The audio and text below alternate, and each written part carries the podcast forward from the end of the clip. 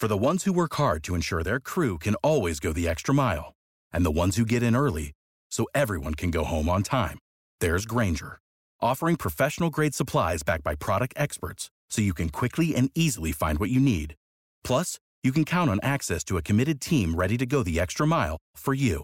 Call, clickgranger.com, or just stop by. Grainger, for the ones who get it done.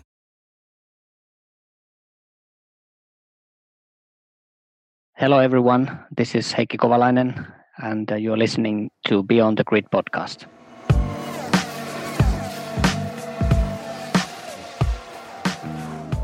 Hi, everyone, and welcome once again to your favourite corner of podcast land, Beyond the Grid with me, Tom Clarkson. Here's hoping that you're all fit and well and ready to hear from another cracking guest, because this week I'm chatting to a man who was hugely popular back in the day for his relaxed, easygoing persona, Heikki Kovalainen. And he was no slouch either. Heikki won the 2008 Hungarian Grand Prix. But that was to be his only win in a career that spanned 111 races for Renault, McLaren, Caterham, and Lotus. His talent probably deserved to win more races, but for various reasons, which we look into in this extremely fascinating and candid chat, that didn't happen. It wasn't the machinery at his disposal, at least when he was at McLaren, because his teammate Lewis Hamilton won the World Championship in the same MP4-23. The thing is, except for that win in Hungary, which Heikki inherited after Felipe Massa retired late in the race, he rarely got the rub of the green. Yes, in this business you often make your own luck, but if there was bad luck to be had, Heikki was usually on the receiving end. And throughout his Formula One career, there were management issues and all sorts of other drains on his energy and focus. Yet Heikki makes no excuses. His sense of perspective is remarkable, and he remains one of the most articulate and unassuming drivers ever to sit in a Formula One car. And don't forget that he was bloody quick on his day. His pole lap at Silverstone in 2008 was one of the great laps of that season, and a reminder to Lewis Hamilton and the like of his fabulous speed. These days, Heikki races GTs in Japan, but he lives in Finland and sunny Abu Dhabi. We caught up remotely and he regaled me with fascinating tales about what it was like to be teammates with arguably the best driver of all time. That massive Spanish Grand Prix crash he had in 2008, why his Formula One career took the twists and turns that it did, and much, much more. I hope you enjoy our conversation.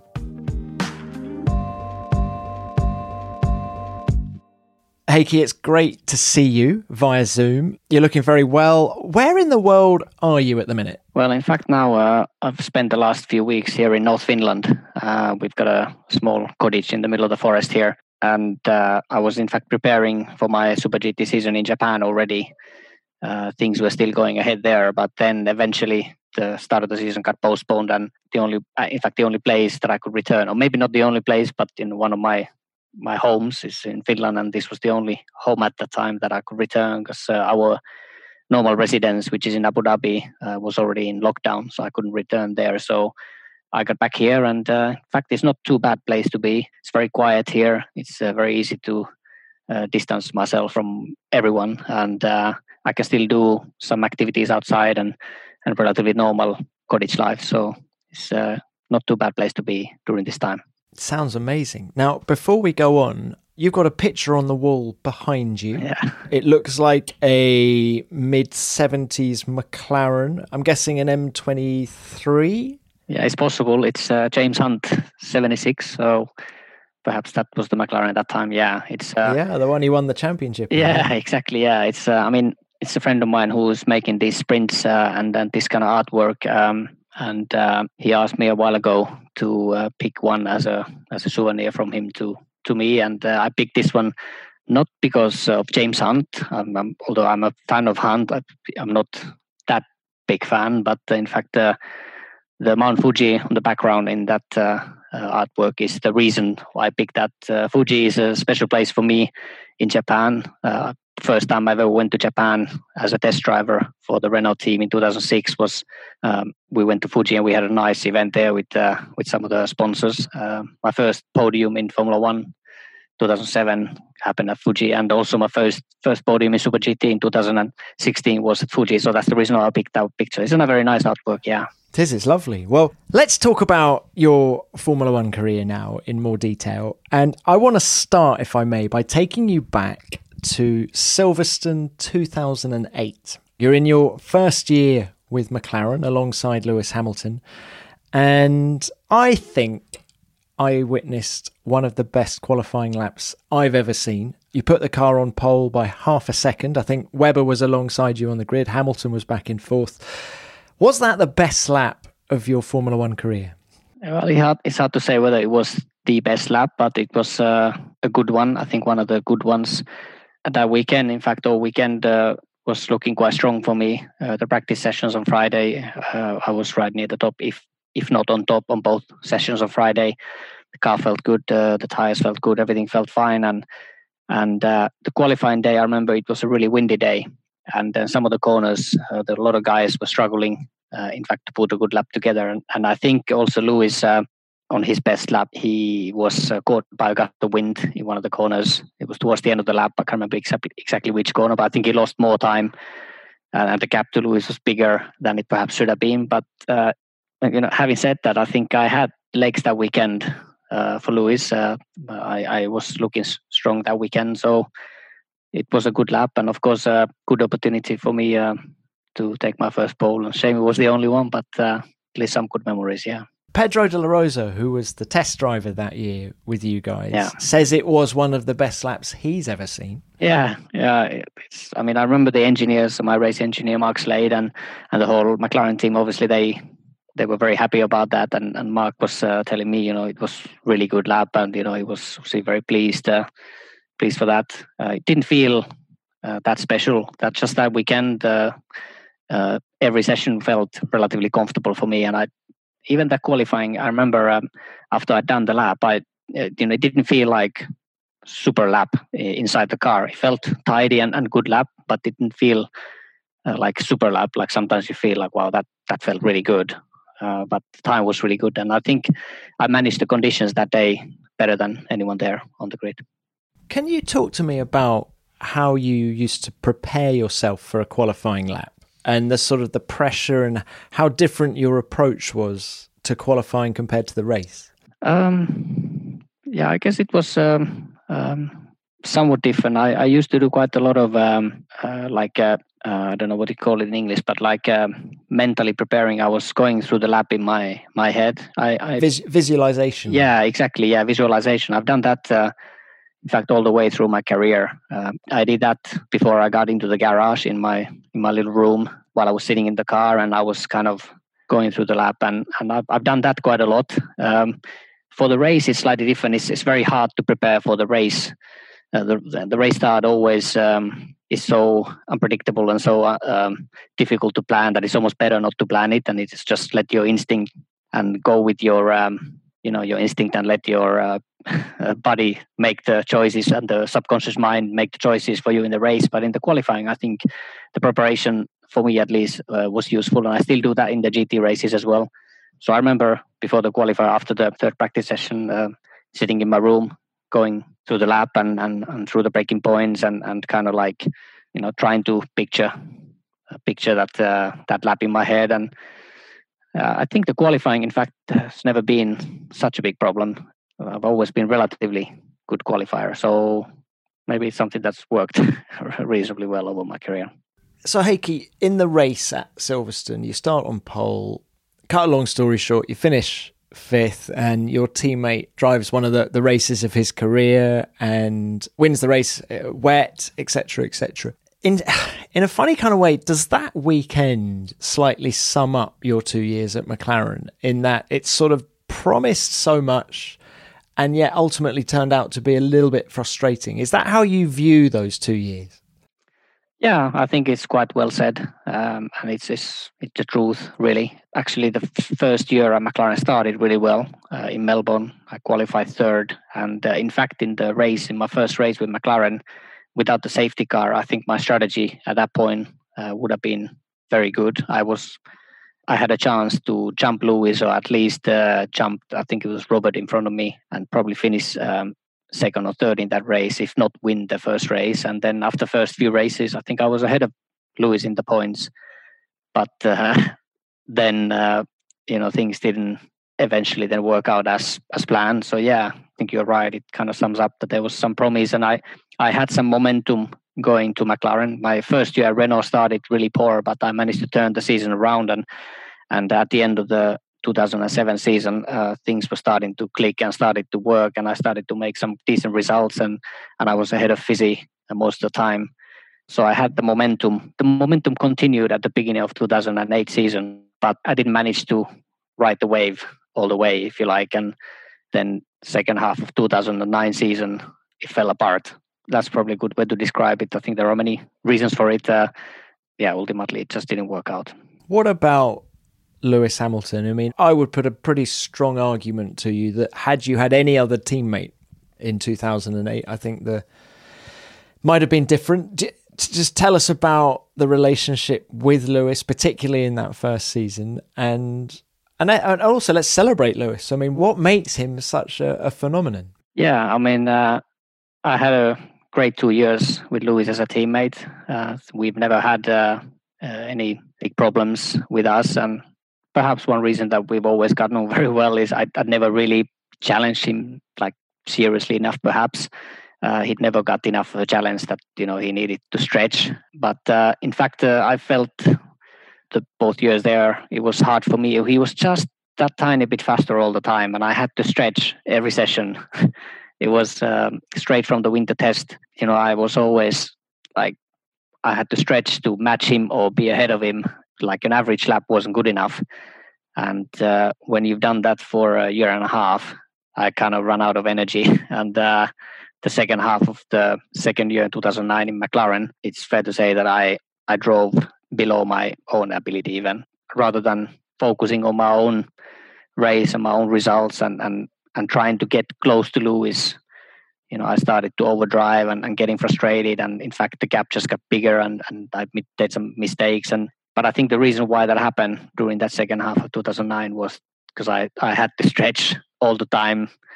And when you're stretching for, for too long time, you run into a wall at some point, and and I think that's what happened. Uh, I think it's just his pace was just tiny bit quicker consistently. Um, yeah, it's. I mean, I, I don't have any trouble admitting it. You know, he's one of the greatest, if not the greatest driver. So I'm glad I went against him. But at that point of my career, it was also quite detrimental for my career. Uh, I had a bit of momentum, but I wasn't able to uh, keep the momentum going uh, with Lewis as my teammate.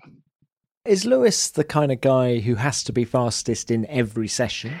Yeah, I think he is, and I think that's one of the reasons why he is so great. Um, he's got unbelievable fighting spirit in, in himself. Um, you know, we had some um, you know some funny things sometimes we did and i mean he, he took even like a small bets very seriously for example at spa i think in 2009 we were at spa and the first practice was just about to start and i think lewis came to me and said that uh, would you like to do a bet uh, just on the outlap that uh, who goes faster through a Eau Rouge straight out of the box uh, and because those days it wasn't not wasn't like easy flat out uh, straight out of the box on friday morning And I said, yeah, yeah, we'll do that. And I mean, he just went with the right leg straight and he went flat out the first lap and I had a tiny lift and I lost the bet. but uh, that, that was kind of thing that he, I, I kind of knew that that's a lost money for me. I was never going to win that. So yeah, he's, he's got unbelievable fighting spirit. That is fantastic. Did you have lots of bets? Is he quite like that?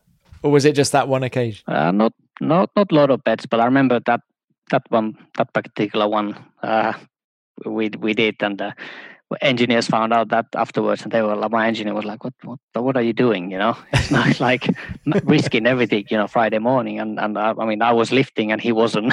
So I was like, he's risking it, risking it more. Heikki, where is he particularly impressive? Is it under braking, or seems to be there's obviously so much time to be made up there, but also is it through fast stuff? Is there one particular area? Yeah, I think the main area that I struggled uh, to match him was braking areas. So he was able to brake later and harder, and yet he was able to hit the apex and, and make the exit the same as mine. Generally, his lines were a bit more square than mine, so he braked late and deep Uh, the car in quite a short distance and then his exits were quite straight. And i think that's one of the reasons over the years that he's been able to look after tires also very well.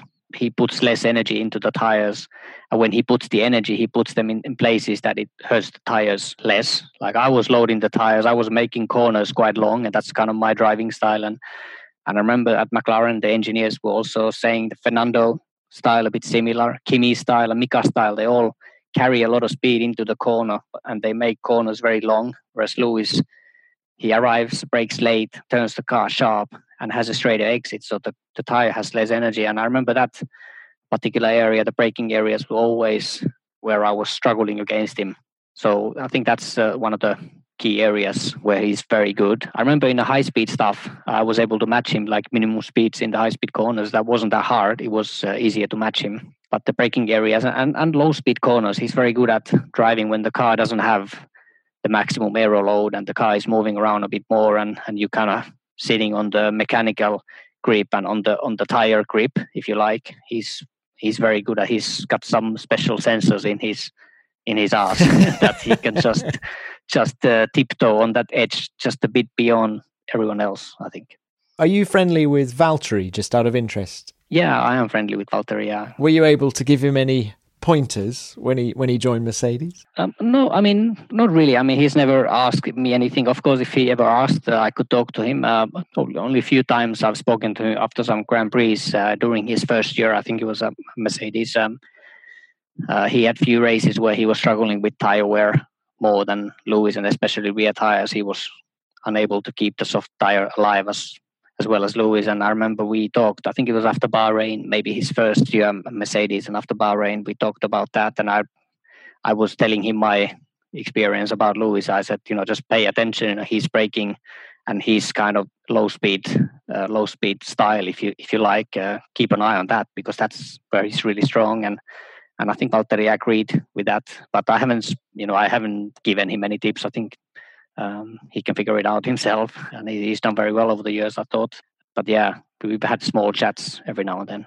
Spain 2008. You're just taken the lead of the race, and then you have a front left wheel rim failure at what 150 miles an hour, I guess. Turn nine at Barcelona, huge accident. Yeah, horrible to watch. Uh, I think you were buried under the tire barrier, weren't you? Yeah, First of all, let's talk about the crash actually. How much warning did you get of that rim failure and, and can you remember what you thought as you were heading towards the barrier? Yeah, in fact, uh, I can't remember uh, the whole incident. I remember starting the the lap. Uh, I think it was uh, uh, maybe Robert was in front of me and he pitted. And I think I had, out of the guys at the top, I had the most fuel. So I had a couple of laps extra on everyone. And uh, I remember engineer telling me, uh, "Okay, now it's time to time to push and turn up the engine a bit and and trying to make a bit of time before our stop."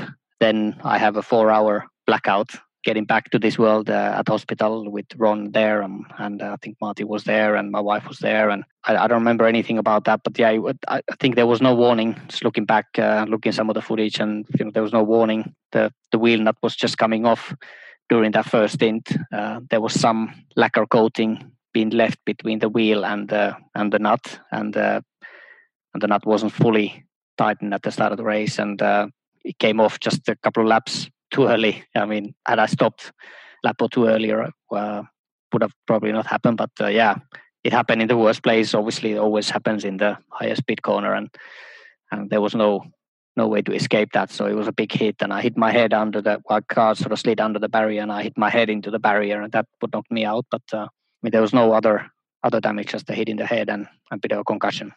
Interesting that you say Ron Dennis was there when you came round. Yeah, yeah, he was there, and obviously everyone was worried. Uh, worried, uh, you know, it kind of looked when I went under the barrier and my head got the hit. I think uh, you never know if the whole head is being chopped off. You know, it, it looked quite bad. Fortunately, um, you know, nothing more than that happened. Uh, just a hit in my head, and yeah, I stayed in Spain for a week, uh, just as precautionary uh, checks, and uh, and uh, then yeah, I went back home, and then I think it was a couple of weeks later we were Istanbul. So, do you think in hindsight you were ready to race in the Turkish Grand Prix? I think I was ready. I think I was ready. Yeah, uh, I had some headaches, uh, but all the other sort of neurological tests that I did with the with the doctors. They were all normal, so I think I was ready, and and in fact I I qualified very well there. In fact, my engineer told me again there that we need to hit you in the head more often because it seems like the performance been really good. I think I, qualified on the front row with the two-stop strategy. Most of the guys won a three-stop strategy, so you were really looking strong uh, for the race. And then uh, just uh, Kimi touched me in the first corner. I got a puncture, and the race fell apart. But uh, I think uh, physically and mentally, I was ready to race. Yeah, there was no no issues with that. What about the dangers, just out of interest, particularly in Formula One? How did you come to terms with the dangers of the sport? And of course, you know, we'll, we'll come and talk about your win in Hungary, but of course, Felipe Massa as well and his accident. Do you think about that much? No. Even after the, the crash in Spain, did it make you question things more? or No, it didn't. Um, Mad racing driver. Yeah, I, I guess. I mean, many people ask about this, and I mean, I've never thought about it and never worried about it. Once I get into a race car, at, at least up to this point of my career, I'm still committed and still not even thinking about the dangers and risks. Um, I think when the day comes that I start thinking about it, it's time to stop. I think uh, you can't afford to be afraid of it and worrying about it too much. Um, or in fact, worrying about it at all. I think it's not possible to race hard and, and race well and, and being worried about it but maybe that day will arrive one day. And uh, I'm getting older. I'm getting to the end of my career, towards the end of my career. I'm, I'm sure the the end is closer than the beginning. I'm, I'm sure. So uh, nah, you're only 38, Heikki. You're only 38. yeah, yeah, but you know, yeah. I mean, who? Yeah, who knows? I mean, maybe maybe you can still race a few years, but uh, I've been racing since I think since uh, very many years ago. So I'm, I'm sure that um, at some point the the end will come. But um, so far, at least, I haven't uh, haven't been worried. I haven't worried about these kind of things, and and I've never never thought about it. It's, people ask about it, and just say I've never never even considered, never even thought about that. So I'm interested. You say that you did some neurological tests after Barcelona. I'm quite interested to know what they were. How much can you tell us about that? Yeah, we did. Uh, I think the sort of basic basic uh, kind of tests, uh, some memory tests, some uh, some coordination tests, and uh, there was many. They, I think there are many different protocols that you can do, and I had to do a lot of. Oh, I we did. Uh, I don't think I had to do, but the doctor McLaren at that time. Uh, wanted me to do all these things and, and, just to check. So I mean, they scanned all the brains, uh, all the CT scans, and everything were fine. Still, they wanted to to check that all the neurological and sort of your neurological skills have stayed the same. And then before the Istanbul, I also had to do the official FIA test, which is kind of similar similar things. There's some memory things and some kind of puzzles that you have to have to pass. Um, and the doctor, uh, Gary Hartstein, he said uh, you're good to go. So uh, they were all fine. And I'm guessing Gary and the McLaren doctor was it Aki Hintsa? Yeah, yeah. I imagine they'd already spoken as well. Yeah, they'd already spoken, and and Aki was confident uh, he he said to me that from what he's seen, he's happy for me to race if I feel like racing. And yeah, of course, I felt like racing. I I, I felt fine. Just a little bit of headaches.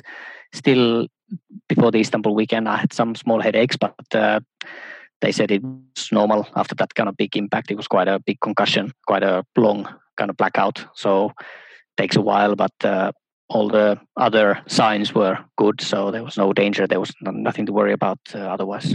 Aki very sadly passed away a couple of years ago, didn't he? But yeah, how how much of an influence did he have on you and your career? Yeah, he had a lot. Uh, he was a good friend of mine, and all, all of his family were a good friend of mine, and still still are. He was um, kind of somehow like a visionary, and he he was um, one of the first ones to put together like a really uh, complete uh, programs for race drivers, and and I think uh, I mean Schumacher started, and maybe Senna and Schumacher they've started the sort of fitness side, but then I think Aki has brought a lot of other aspects in terms of driver training and driver preparation into the Formula One world, and um, a lot of the stuff that we did, I think, we're ahead of time nowadays. Perhaps all the teams are doing similar things, and it's kind of normal uh, how the younger drivers, especially, are preparing for their careers. But uh, Aki was a bit ahead of his time, I would say. And uh, and uh, yeah, it was uh, interesting stuff. Some stuff was complicated, but I think we got some benefits. And, and Lewis was in that program, and many other drivers also were in that program. I think they've all gotten benefit benefit of that. The one time I came across Aki was about ten years ago must God was it, maybe it was longer than that, but we ran the Nurburgring Nordschleife together. Ah, okay. All 14 miles of it, and Aki must have been I don't know how old he was, but a lot older than me. And I thought, oh, I've got Aki here. I've got him. I've got him. There's no. anyway, that man had an engine on him and real grit and determination. And um, he was just like a, a, train that wouldn't stop. Anyway, 14 miles later, he looked as fresh as a daisy and I was in bits. But there you go. That's my, my memory of him. I just thought, what a solid, determined guy he must have been. And I can see why you racing drivers found him such an inspiration, actually. Yeah, yeah. He was a special kind of guy. And, and uh, he was he was very good at uh, digging the performance out of drivers. And he's, he's he was like more than uh, just a trainer or a physio or a doctor or um, or a mentor or, or psychologist. He was kind of like uh, it's hard to find the correct word, but like he was really good at steering the driver, sometimes calming things down a bit if you're getting a bit overexcited or something, and then sometimes pulling the right ropes to just pull you out of a hole. And um, he was really good at that. I think uh, a lot of uh, he's worked with a lot of different athletes, not just the Formula One drivers, but he's worked with a lot of Olympians and you know other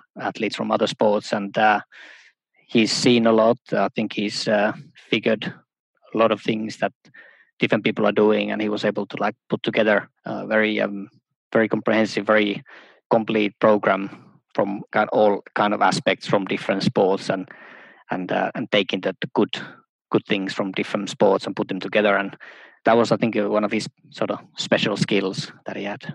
Was he a good manager as well? Because how did he deal with the intra team rivalry between you and Lewis? You were both close to him without the sort of politics of the situation influencing the situation.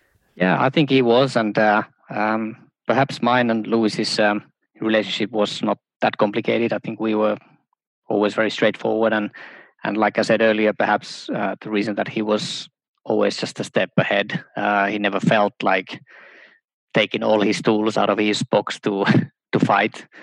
He's done that with a few other drivers, uh, most notably with uh, Rosberg. I think uh, he had to dig deeper and he took more tools out of his box. And uh, perhaps at that point it would have been more difficult to to manage the situation. But uh, anyway, Aki was very good um, in, inside the team to get the engineers and the drivers, the team management to work together telling them and, and guiding them how to focus on the right things, not things that are not uh, not so important. There's always a lot of problems in many aspects of, of racing. He was able to guide everyone in the team in the correct direction, and in the direction matters, the things that matters, and I think that was uh, where he was very good at.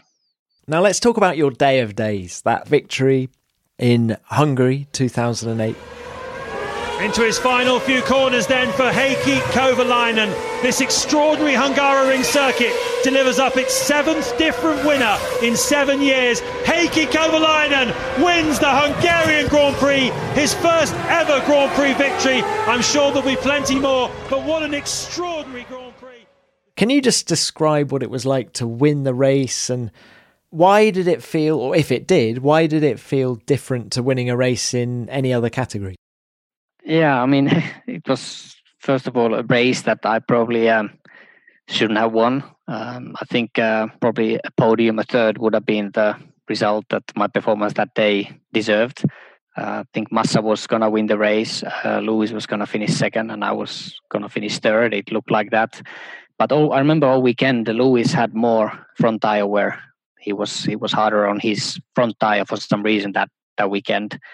And in fact, he was on a different strategy. He was on a three-stop strategy, and I was on a two-stop strategy. And uh, and he still uh, wore his left front tire out, and uh, and his left front tire exploded a few laps from the end or whatever it was. And then Massa just seemed strong that weekend, and uh, I had no legs performance on him. But uh, three laps from the end, when I entered the main straight, I saw a car on the right side with the smoke coming from the engine. At first, I, I thought it was a Toro Rosso.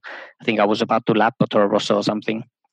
And then when I went past the car, I, I saw, wow, that was a, it looked like a Ferrari and must be Massa. And then my engineer came to me and said, okay, three laps to go. We are leading the race. So steady hands now. and, uh, yeah. But I had plenty of margin behind me. I think there was Timo Glock behind me. I don't know, eight or 10 seconds or something behind me. And there was there was no rush. So I just uh, brought the car home, and I mean, it didn't feel because it didn't feel like again, it didn't feel like a super race. It didn't feel like I deserved necessarily the victory. It didn't feel anything special when I crossed the line. But uh, I remember there's one particular great moment uh, in all of my career when Ron came on on the radio and said, "Welcome to the winner's circle." That was a nice moment, and uh, I wasn't expecting that. Usually, uh, my engineer is coming to my radio and congratulating, but then at that point, Ron was coming on the radio, and that was a nice feeling. It's probably the the best memory from that weekend and from from all of my McLaren time. That particular radio call. Uh, welcome to the world of winning, Heikki. Uh, first of many, well-deserved win. To finish first, you first got to finish. Well done. It's a funny sport, isn't it? How you win a race that you feel that perhaps you didn't deserve to. Are there races where you felt you drove brilliantly and didn't win?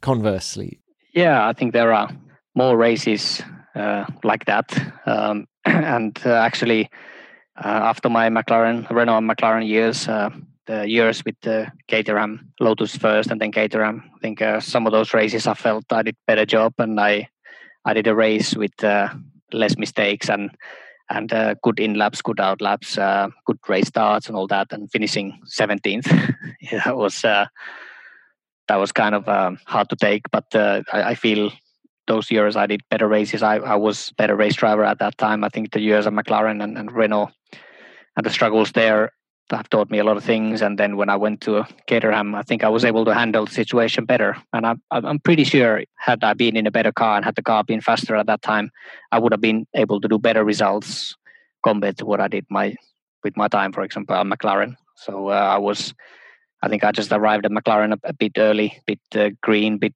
too rookie um, in many aspects, and uh, I became a better race driver during those years just that the the team and the car didn't develop enough to kind of get another wave of momentum going. Um, that was the idea after the McLaren years, you know, to go to a smaller team, go back to basics, and and uh, trying to get myself better frame of mind and and uh, get more performance out of myself. And I think I did that uh, initially, but um, yeah, then progress of the team then kind of stalled, and and it kind of took me with the ship was sinking, and I kind of went with with uh, with that. When you joined Lotus, did you believe it could become a serious challenger? Um, initially, no. I, I, thought that the first year will be tough, and kind of knew that uh, starting from scratch is going to be hard. But I didn't think we were going to be five seconds off the pace like we were initially. I, I thought we are going to be a couple of seconds off the pace, and I thought we are going to be at the back of the queue, but we'll be in the queue but in fact we were not even able to join the established teams uh, queue if you like. Only the new teams at the back were racing their own championship. And after the first year i thought that they were going to make more progress. And then the second year progress didn't really happen. We got a bit closer but still not seriously challenging anyone yet. And uh, at that point it was kind of getting to i was starting to think like well shit you know is this is this going to work out or not? And uh, then the third year uh, already um, felt like it started to go downhill. Uh, the investments were were not there. The team needed more push on, on every area, and in fact, uh, there was just uh, uh the development was kind of stalling as well. So it started to look a bit worrying. I mean, you say the investment wasn't there. How, how committed was owner Tony Fernandes? I think at the end, uh, uh, I mean, initially, I think he was relatively committed, and I think he, I think he thought that it'd be easier to to join the queue and, and get further up the grid. And the first year when things didn't happen, I think that that was kind of expected. And and but the second year, I think he was expecting more. And uh, I think when he realized that you know spending 100 million plus a year and nothing happening, you know, it kind of the excitement kind of started to die down a little bit. And uh, I think um, at that point they probably realized that uh, this might not work out. And then they were starting to scale things back, and and at that point it was of course the wrong decision if you wanted to to move the team off the grid. So yeah, I think initially I think they were committed, but uh, quite quickly I think they became unsure of, of that thing. Did you have anything else on the table for 2010? I mean, in hindsight, was it the wrong call, the wrong decision to go there? Uh, 2010, uh, no, not really. it was quite a complicated situation. I just actually um, gotten into a bit of a management battle with Flavio. Um, Flavio got the um, penalty or the, the ban from FIA, if you like, for what happened in Singapore. And at some point, it was in fact at the end of like October 2009, towards the end of 2009 season, when when I was told actually by the FIA uh, that I won't be granted a super license if I'm managed by Flavio or his management company. And then um, at that point, I had an offer from Mike Gascoyne and from Tony. And at that point, it was looking like McLaren was not going to keep me. It was quite obvious. So, and they wanted to sign the the Lotus deal as soon as possible. But at that point, I kind of like I, I got a message from the FIA that you know I can't sign that with Flavio and then um, you know stopped the management contract with Flavio and, and took things into my own hands and and signed with Lotus. And at that point, I thought it was it was not the, sort of the best move that I could have done. Had I had a slightly better team uh, on table, a more established team, uh, I probably would have gone that way. But I thought starting from from the back of the grid with a new team with some prospects would be the the right thing to do. And initially I thought when things were starting to move on that, that this, these people are serious and and this team has got some prospects and it was a good choice but in the end uh, it, it, was a wrong choice and in fact after after the 2000 or during the 2010 season um, I met uh, with Eric Boullier uh, from Renault and Renault were interested uh, about the next season 2011 season and I, I, met Boullier in Valencia during the Grand Prix weekend, and he said that we'd be interested. But I had a two-year deal with Lotus, and uh, I didn't want to get into a other trouble with uh, with any contract at, at that point. So I said to Boullier that I I can't do it, although I'd be interested, but I can't do it. And and I think at that point I should have I should have gone with Renault and uh, got into a better car. I think I would have been in a in a better place myself, and I would have been able to perform better but uh, I didn't want to get into another legal battle, and uh, I didn't do that, and that was probably a mistake. Do you think if you'd had a bespoke manager behind you at that moment, you would have got yourself in the Renault for 2011 because they would have taken care of the politics and the legal side of it? Yeah, it's possible. I mean, at that point, uh, we were doing everything with myself and my wife. Um, and I was battling with Flavio a couple of years, in fact, in the court. And and I think actually one of the biggest mistakes for my career was to um, leave Flavio's management company. I think they did the best contracts for me in Formula One, and and they in fact uh, looked after me since the Renault junior years. I signed with Flavio in 2002, and uh, when I signed my first test driver contract, uh, Flavio was able to jump a couple of steps on the on the payment schedule, and he got me more money uh, of course, he took a slice of it, but he got me more money than I deserved uh, as a test driver. And my race driver contracts, they were all always better than the initial Flavio contract said.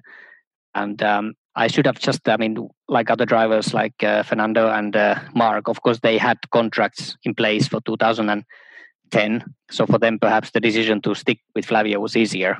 But um, uh, in hindsight, I should have stuck to Flavio, and I think he would have been able to get me a, a great contract, and he would have been able to negotiate me a better better throughout the years. And um, and that's one big regret that I, I, I stopped the contract. Heikki, I'm siding with you because if the FIA have told you you won't get a super license if you're with Flavio Briatore, that leaves you in a particularly difficult place, doesn't it?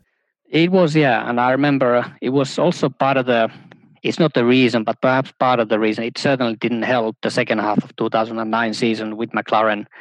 This thing was going on on the background, and uh, I remember we had a morning briefing at Suzuka uh, Saturday. We were preparing for the third practice and for qualifying.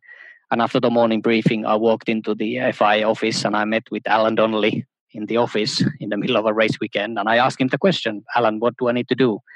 if I stick with Flavio, you know, can I sign with with Lotus? And he said very clearly to me, no, you won't be granted a super license, and it's as simple as that. And um, you know, at that point, it was it was a tough place for me to to be. And then in the end, I decided to take things to my own hands and and uh, stop the contract with Flavio.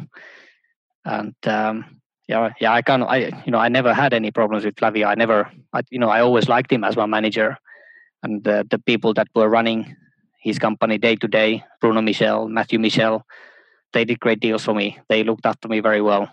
They weren't very welcome at McLaren. They they weren't very friendly with the, the Flavio. It's kind of the Flavio gang wasn't that friendly with Ron gang. But I think uh, you know that that wasn't um, the game changer. That wasn't wasn't the reason. I think they they looked after me very well, and then they kept my side of the things always uh, very well. And um, then actually, uh, once I stopped the contract with Flavio, the next couple of years, uh, when we were doing things with my wife, uh, just me and my wife, you know, we actually thought that yeah, we need someone else. We we need someone here to help us to move things forward. And at that point, um, we were considering. Uh, we in fact, I met Mika Häkkinen and Didier Coton. I met them at Singapore through the Singapore Grand Prix. I think it was 2000 and whatever it was. Uh, was it 2011 perhaps? And I I was kind of sniffing around that uh, you know once this Flavio case is finished, you know I didn't want to have another manager while I was still having this fight with Flavio. But once that is settled one way or the other for the future, would they be interested to look after me? And in fact, uh, they were, and and Mika was uh, was very interested too, and he thought he could bring something to table and he could be of help.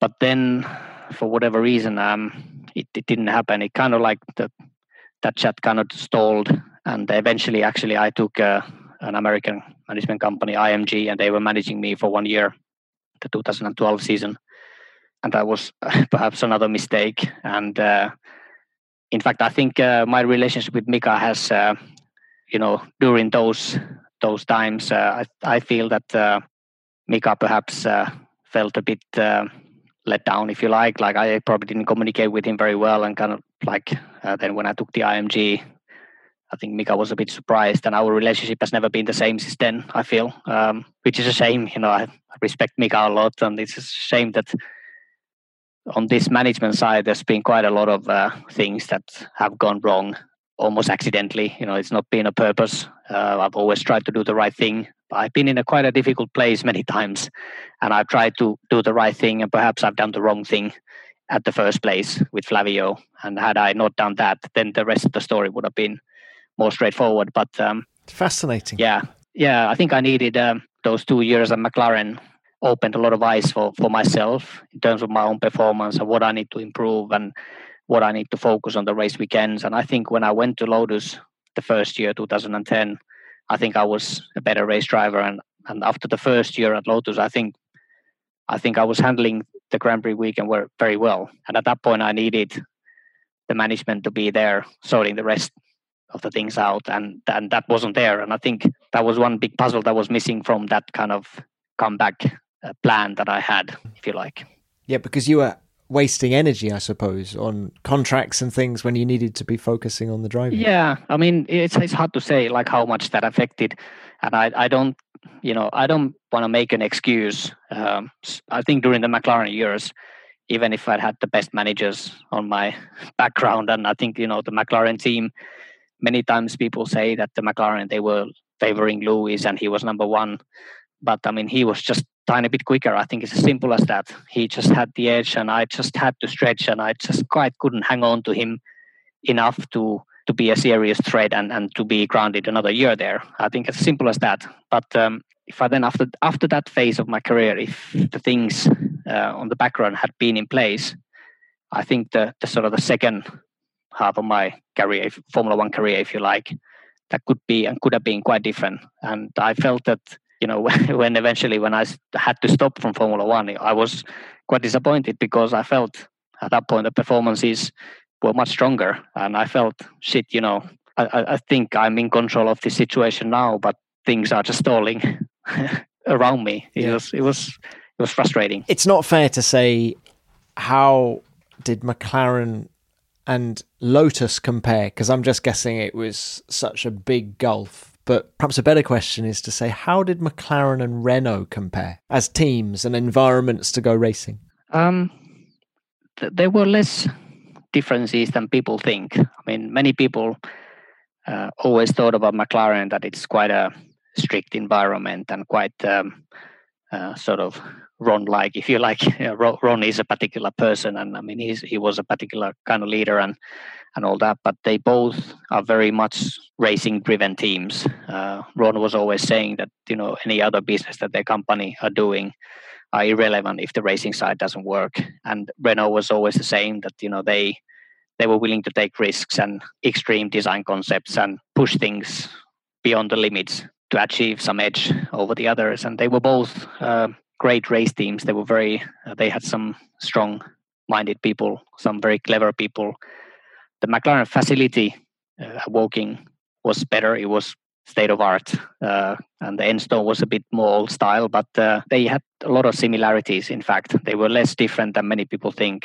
And um, Pat Symonds, running the technical side of Renault, uh, he was very, very much of a racing kind of guy, very switched on, uh, very not not conservative, very very aggressive in in many ways.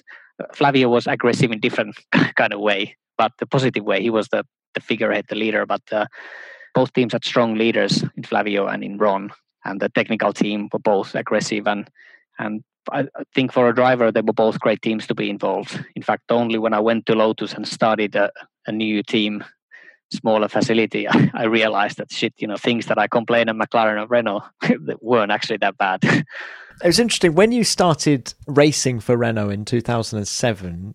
You were replacing Fernando Alonso, who'd gone to McLaren. And Flavio said something I thought really interesting at the start of that year, in that he said, In Kovalainen, I hope to find the anti Alonso. yeah. And I still to this day don't really know what he meant by that. Yeah, I don't know. I don't know. Um, I mean, up to that point. I mean, the fact that he's using you and Alonso in the same sentence makes me think he was putting a little bit of pressure on you. Did you feel that? Yeah, yeah, I felt pressure, and um, of course, jumping into the two-time world champion's car as as a rookie year, uh, he just uh, won the championship. You know, it, it was. Um, I, I even at that point, I probably didn't really appreciate the challenge. You know, I kind of thought that you know I'm ready. You know, I'm a young driver. I've passed all these young, you know, junior categories, and you know I'm the next big thing. And you know, Melbourne was quite a quite a tough landing for me when I went there, and you know, just completely out of control a weekend and wasn't able to focus on the right things. And and uh, it was uh, it was a wake up call, but. Uh, at that point. Uh, in fact, uh, the guy that was guiding me the best was Pat Symonds there. Uh, Flavio was, of course, um, telling me to push and telling the engineers, tell him to push, and you know, but that wasn't kind of the right guidance that I needed at that point. And he was just giving a little bit of pressure. The Pat Symonds was the guy that was guiding me the best, and my engineering team were guiding me very well. Eventually, I found my feet. Uh, but uh, I think uh, I'm sure Flavio saw a lot of potential in me all the way through the junior years. I've been ticking the boxes every year, winning races and winning championships up to the point when I became a test driver. And he'd invested in my career, and his management company invested in my career. So, of course, they had high hopes, I'm sure, and uh, they saw a lot of potential. Maybe the reason he was talking about Anti Alonso, maybe he thought that uh, I could be, I could be up there, you know, fighting and, and stopping Fernando winning, or, or, trying to fight for him, uh, fight with him at the at the top. Um, I'm sure that's how they felt uh, up to that point.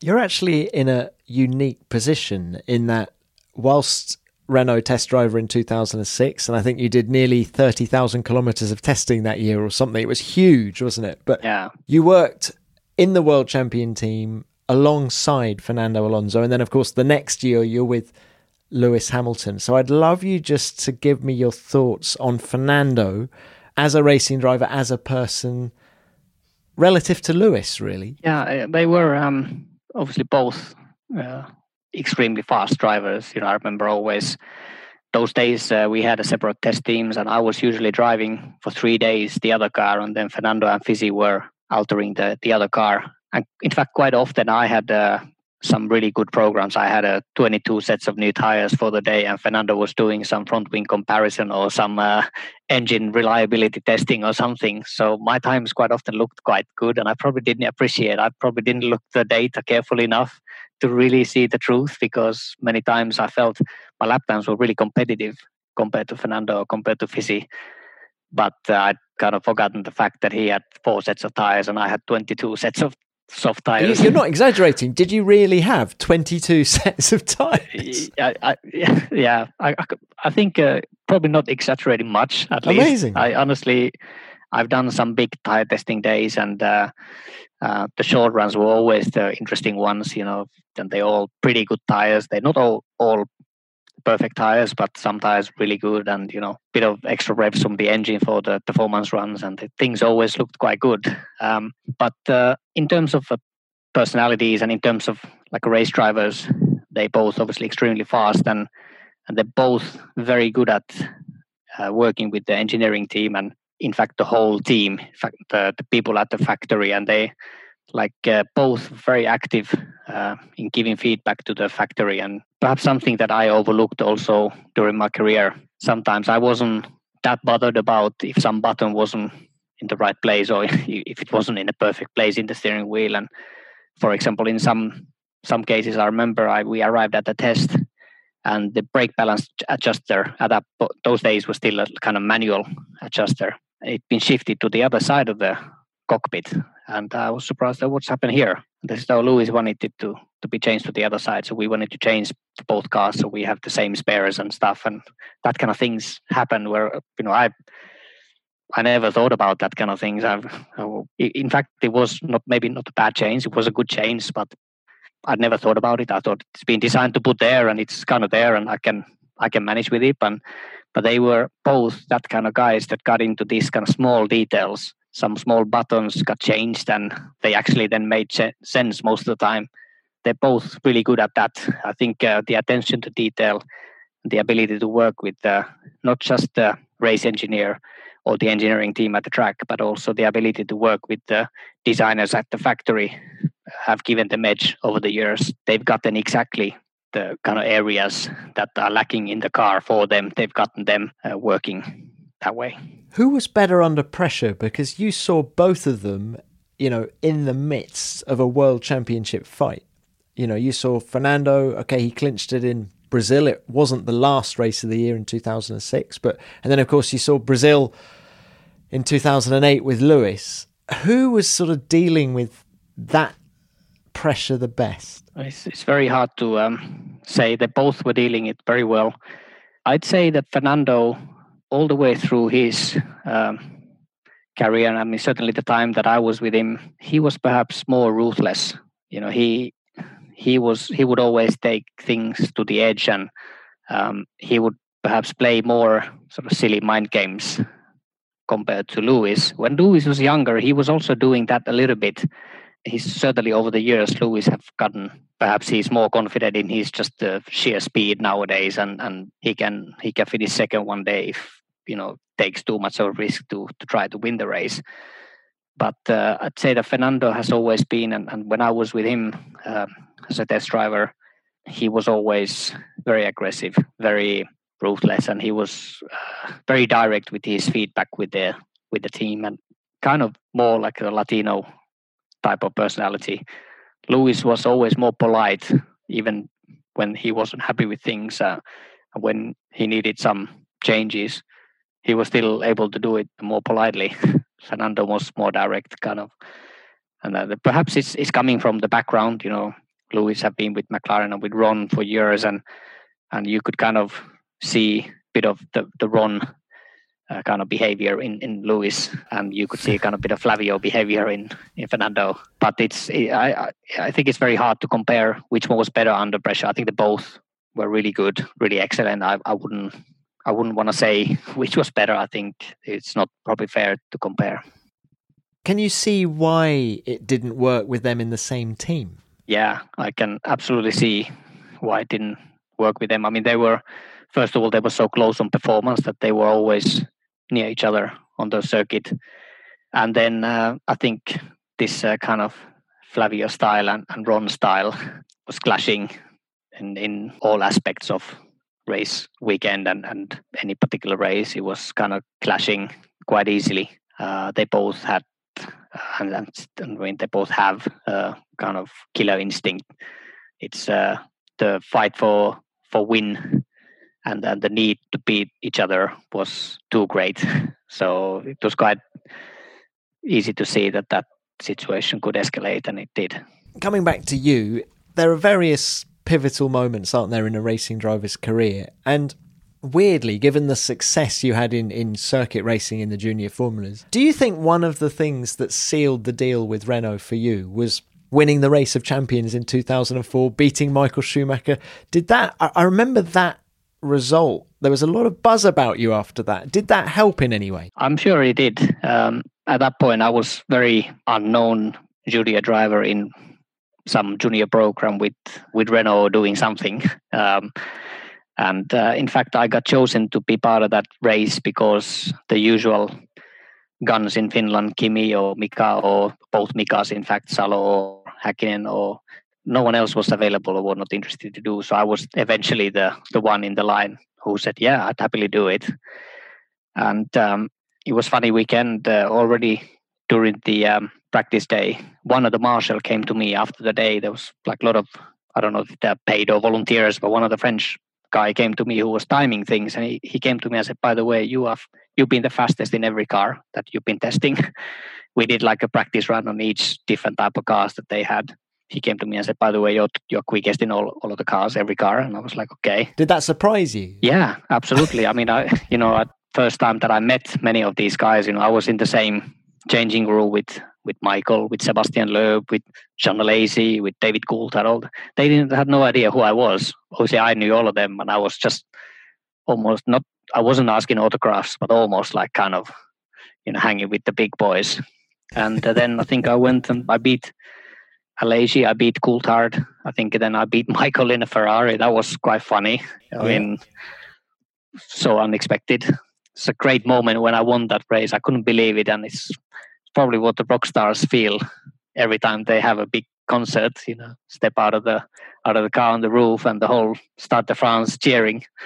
They're looking, who is this kid? And um, yeah, then I went to super final with Sebastian Loeb, and I, I beat him in a rally car and that was that was funny. And uh, now you're finished though. Yeah, all yeah. Finns can do that. Yeah, yeah. I mean, it's. I've always felt that I've been able to adapt to different kind of cars. I mean, I've done a bit of rallying in my career, and I've always felt it hasn't been like so difficult to change to cars. I always felt like any kind of car or bike or whatever, I like I get hang of it relatively well pretty quickly. And I'm sure that helped. I remember um, Flavio, he called me after the event. Uh, Pat Symonds also uh, talked to me after the event and they all congratulated me and the whole Renault team, they were so happy about it. I, I didn't think it was going to be such a big thing, but I think, like you said, uh, it had a very positive, reasonably big impact in my career. Um, and one, one another funny story after the race, we went to back to Paris to the center. We stayed in the um, George Cinq Hotel, very fancy hotel in the middle of Paris, and uh, we got into a lift. And uh, Jean Todt, he was the boss of Ferrari at that time. He got to the same lift, and uh, he kind of looked at me a little bit uh, first, and then he asked me, the, "What was your name again?" I said, ah, "My name is Heikki Kovalainen. By the way, uh, nice to meet you." And it's probably first time um, I got some attention, some real attention from some big uh, names in motorsport, and uh, I'm sure it did a lot of good for my career. Although it was not an important event, w- it wasn't an event that I was even planning to do until I got invited, but it had a positive impact. I'm sure it did, and I'm sure Schumacher mentioned you to Jean Todt, hence the moment in the live. Yeah. Look at the reaction you got from Pat. Look at the reaction you got from Flavio, you know, that could have been the, launch pad, couldn't it? Yeah, absolutely. I'm, I'm, sure it probably was. You know, at that time, there were still quite a few drivers in the Renault Junior program, and I don't think I was standing out that much from the guys that were still there. There was, uh, I can't remember exactly who were there, but there were some good drivers still in the program, and perhaps that was one of the things that really caught the attention of Flavio. I think Flavio was really key to my career at that point, and maybe that was a kind of pivotal moment, and he thought, damn, you know, this guy, maybe, maybe this is the one that we need to keep an eye on out of all the young drivers that they have. Yeah, yeah, absolutely. Well, look, Heikki, when you look back, what was it? It was 111 races, wasn't it, in Formula One? What was your best race? I've got this feeling you're not going to say Hungary 2008. Yeah, I mean, of course, that's the only win. You know, it's it's kind of like, yeah, I won a Grand Prix, and yeah, it's it's great. But like I said, I didn't I didn't think in terms of performance it was outstanding. I thought towards the end of 2008, I had some really good races. for example, the race at Fuji, I had a gearbox failure there, but I think I could have won that race. Um, I think there was Alonso and Kubica in front of me. Lewis and Massa, they had accident on the first lap. And I mean, I think I, I, I would have been right in that fight there. And then, like I said, uh, some of the races that I did with Caterham, I think Suzuka 2011 or 12, uh, and then also Abu Dhabi in 2000 and again 11 or 12. I can't remember whichever race, but uh, Timo Glock was behind me in uh, Virgin or Marussia, whatever it was called at that point. I remember that particular race. Um, I was able to extend the gap tenth by tenth, you know, every lap and no mistakes, and we had good pit stops, good in laps, good out laps. I think it's the best race is coming from that part of my career. I don't think it was the victory in Hungary or some other races before that.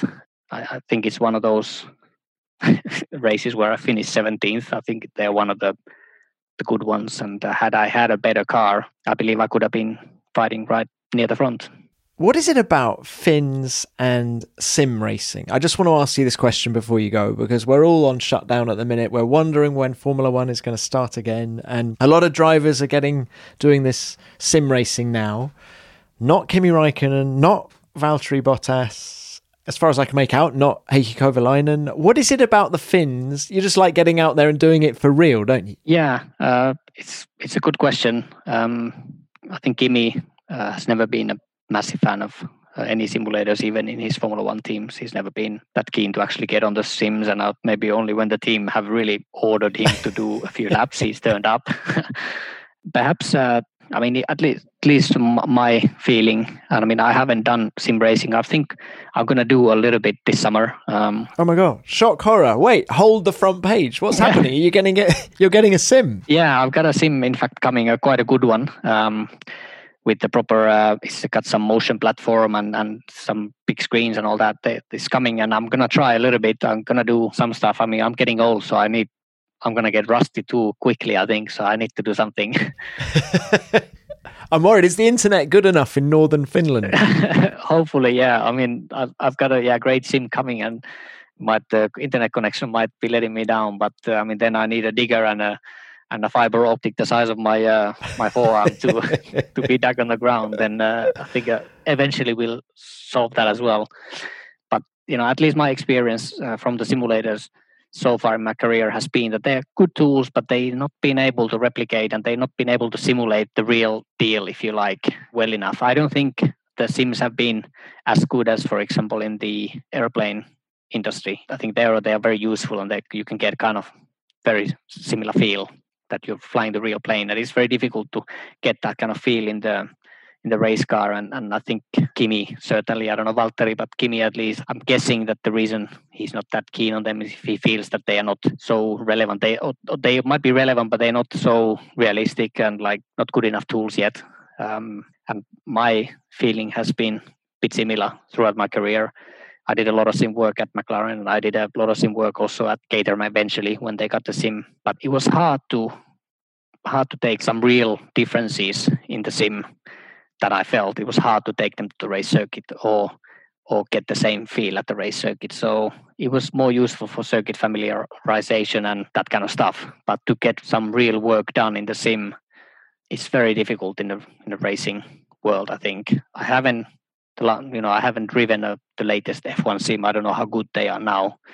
And I'm, I'm, getting a good one here. It's not a F1 sim that I'm getting, but I'm getting a reasonably good one here. So I'll soon I'll figure out if they are anywhere near. I hope we're going to see you racing, racing Charles Leclerc. He's winning everything at the moment. yeah, I don't know. Uh, I need to practice a little bit and see what kind of lap times are, are happening. If they're anywhere near, then I could think about it. if they're too slow, then I won't turn up. So I, if I turn up, I want to be at least reasonably competitive. I don't want to do a Johnny Herbert and uh, cut the first corner and go from 16 to first and then be disqualified. you know, Always competitive, Heikki, aren't you? Always competitive. Qu- quickly, how how's life treating you in Japan? Are you are you enjoying? the Super GT out there? Are you enjoying living out? Where are you in Tokyo? Yeah, I, when I'm in Japan, I'm uh, staying in Tokyo. I stay actually quite a lot of the year there. Obviously, this year is a bit unknown. We will see when the season starts. At the moment, we have a provisional calendar starting in uh, July, but uh, we'll obviously monitor the situation. I'm a bit skeptical about that whether it will start in July or the season. But uh, I think I'm settled in very well. In fact, um, I'm quite uh, happy that I've been able to move on from my Formula One days. Uh, like I said, you know, I wasn't planning to stop in Formula One when it did stop, and uh, it was it was tough to take first, but then uh, I'm glad I've been able to move on. I found a good family there with Toyota, the SARD Racing. Um, I've been working with them now over the years, we won race. Apart from the first year we won a race at least every year and we won the championship in 16 and i've enjoyed racing there. The cars are actually quite a nice gt cars. They've got uh, quite a good grip for a gt car. The power could be more but uh, the chassis are very nice. Um, circuits are nice. The japanese fans are maybe one of the best in the world. Uh, there's a lot of followers coming to see the races and and uh, working with toyota has been straightforward um, i've enjoyed being there and it's kind of like third part of my professional career. First, there was the Renault and McLaren, was if you like the first phase, and then the Caterham Lotus, bit of a chaos, and then now more settled with the Toyota. And uh, yeah, I've enjoyed there, and I'm still very motivated to race. Um, I'll keep racing until I feel motivated, until I feel it's the right thing to do, and it's something that also keeps me motivated. Uh, keeping my fitness and my training regime going and uh, so far so good i think it's not a bad place for me to be but uh, I go year by year, and then um, at some point perhaps uh, it's time to do something different. But at, at, the moment, at least, I'm enjoying it, and I'll keep doing it until that enjoyment uh, stays. I think. Do you enjoy life in Japan? The pace of life, it's very different, isn't it, to the European way? Yeah, it's very different, and uh, it's in fact a very big contrast. Uh, staying here in Lapland in the middle of forest. I've got only one neighbor. Um, in fact, a, the, Finnish guy who is running a Moto 2 and Moto 3 team, Aki Ajo, he's my neighbor here, and uh, he's also uh, he's the only one that is around here. so we've been able to hang out a little bit, although keeping a bit of distance.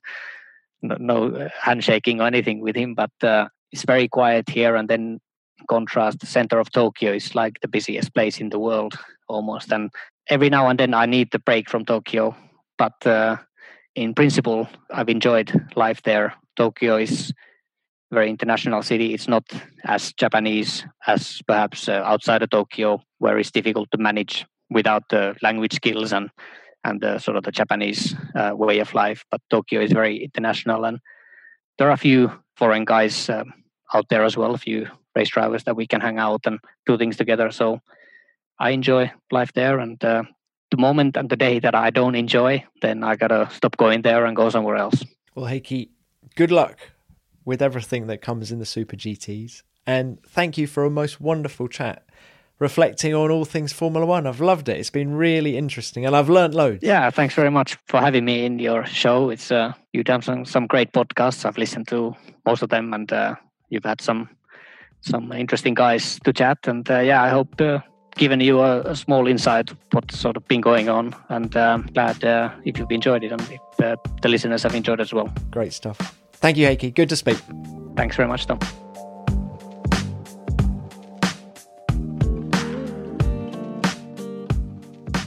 Thanks, Heikki. What a fascinating chat. No excuses, just honesty and reflection. I think a lot of young drivers could learn from Heikki's experiences because careers can turn on a dime in this sport, and it's so important to remain ahead of the curve in everything that you do, both on and off the racetrack. It's hard to pick a favourite bit of what Heikki had to say. There was a little bit of gold dust all the way through. His memory of events is astounding, and in particular, I love the recollections of his time at McLaren, of being alongside Lewis Hamilton in the same team. And that bet with Lewis about who'd be flat out through Eau Rouge on lap one of practice at the Belgian Grand Prix was amazing. Stories like that is what this podcast is all about. Thanks, Heikki, for your time. It was great to catch up, and good luck with your racing in Japan whenever the race season over there gets going again. Right, it's time to dig into the virtual mailbag and see what you guys have been saying about the show. First, here's a note about last week's episode with Racing Point's technical director, Andrew Green. I've been a fan of Racing Point ever since Mr. Mallya bought the team, says Soen Blomick. This podcast helped me understand the mentality of this team and that has made me fall in love with the team even more. Thanks for bringing us this podcast. Well, what a lovely note, Soen. Thank you. And I have to agree that Andrew was a sensational guest. Looking through the mailbag, it's also fun to find out how you guys listen to Beyond the Grid. Pierre Mayo in Montreal got in touch to say this I always wait to have five or six episodes in the queue before listening to Beyond the Grid, but each time I wish I had more to listen to. And in two weeks, I would have attended my 43rd Grand Prix, 40 of them in Montreal, one in Watkins Glen in 1979, and one in Magny-Cours in 1993. Now, I know there's a chance you're not going to hear this message for five weeks, Pierre, but thank you. And what a tally of races you've watched over the years. You're a true F1 fan. Well, that's it for another episode, but of course, we'll be back next week with another big name from Formula One. In the meantime, if you want to drop me a message about the show and potentially get a shout out on here, I'm at Tom Clarkson F1 on Twitter, or you can use the hashtag F1 Beyond the Grid. Please keep your messages coming. We read them all and love hearing what you have to say. Well, that's it for this week. Thanks for listening. And as ever, Beyond the Grid is produced by F1 in association with Audioboom. Until next time, keep it flat out.